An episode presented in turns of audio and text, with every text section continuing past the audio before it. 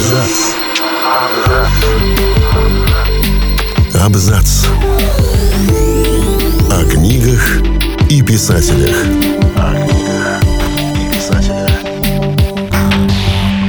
Всем привет, я Олег Булдаков. И сегодня я расскажу вам о всемирно известных литераторах, добившихся успеха без высшего образования. Во всем мире люди стремятся получить образование. При этом больше всего, конечно, ценится диплом об окончании высшего учебного заведения. Многим он кажется своеобразным пропуском в более успешную и благополучную жизнь. Но на деле часто происходит все с точностью да наоборот. Выпускники вузов могут сидеть без работы, а люди, не получившие высшего образования, становятся у руля крупных компаний. Правда, при этом они не жалели собственных сил и времени на изучение нового и не прекращали бесконечного самообразования. У известного поэта Иосифа Бродского были очень сложные отношения со школой. Сначала он переводился из одного учебного заведения в другое, а в начале восьмого класса и вовсе бросил учебу, устроившись на завод учеником фрезеровщика. Одной из главных его целей была материальная помощь семье. Позже он пытался поступить в школу подводников, а потом, решив стать врачом, работал какое-то время в морге помощником прозектора. Впоследствии он окончил школу рабочей молодежи, а вот диплом о высшем образовании так и не получил. Зато самостоятельно выучил английский и польский языки, а еще перечитал множество поэтов и философов, изучал религиозную литературу. Он всю жизнь занимался самообразованием и 24 года жизни отдал преподавательской деятельности в самых престижных американских и британских университетах. Советский писатель Михаил Шолохов окончил всего 4 класса, после чего стал учителем по ликвидации безграмотности, позже учился на налоговых курсах. Только попав в Москву, Михаил Александрович пытался поступить на подготовительные курсы рабфака, но ему отказали даже в приеме документов из-за отсутствия трудового стажа и направления от комсомола. Пытаясь компенсировать недостаток классического образования, писатель всю жизнь учился самостоятельно. При этом он всегда много читал, и назвать его необразованным человеком вряд ли бы кто-то решился. В 1965 году он стал обладателем Нобелевской премии по литературе, при этом был единственным советским писателем, кому советское руководство позволило получить награду. Классик научной фантастики, создатель более 800 литературных произведений Рэй Брэдбери, тоже так и не смог получить высшее образование. Он окончил только среднюю школу и, по его собственным словам, библиотеку. Семья Рэя Брэдбери была настолько бедна, что ни о каком поступлении в колледж не могло быть и речи.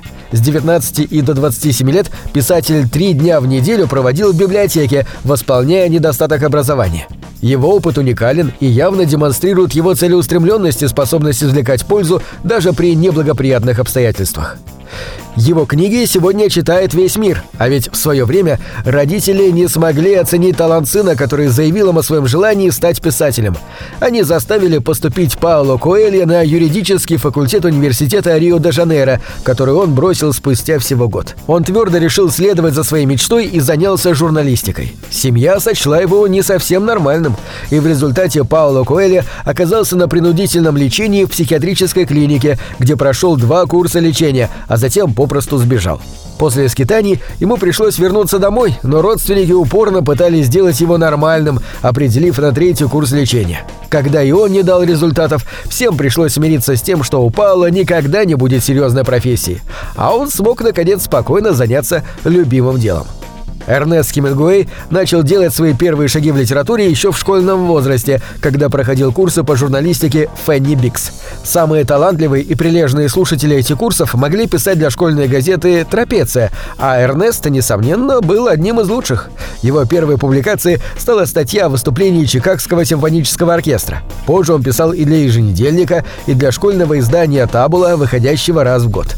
Он публиковал, помимо всего прочего, еще и довольно саркастические заметки о светской жизни, которые пользовались огромной популярностью, а самого Хемингуэя они укрепили в желании стать писателем.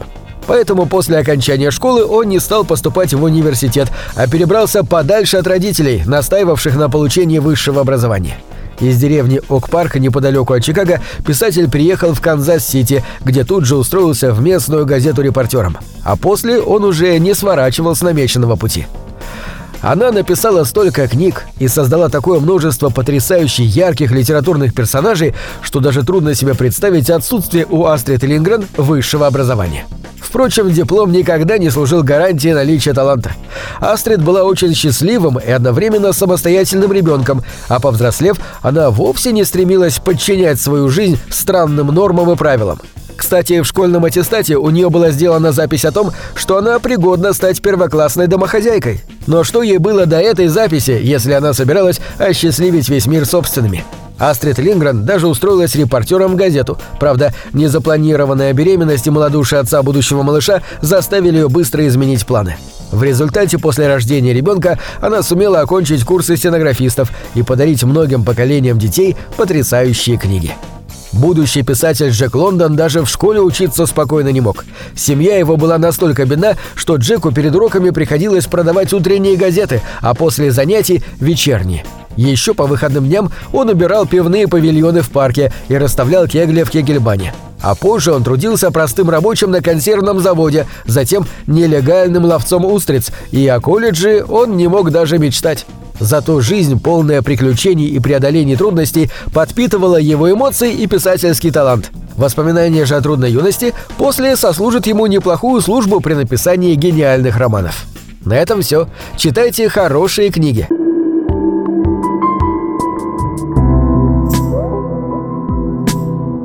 Книги — это двери, что выводят тебя из четырех стен.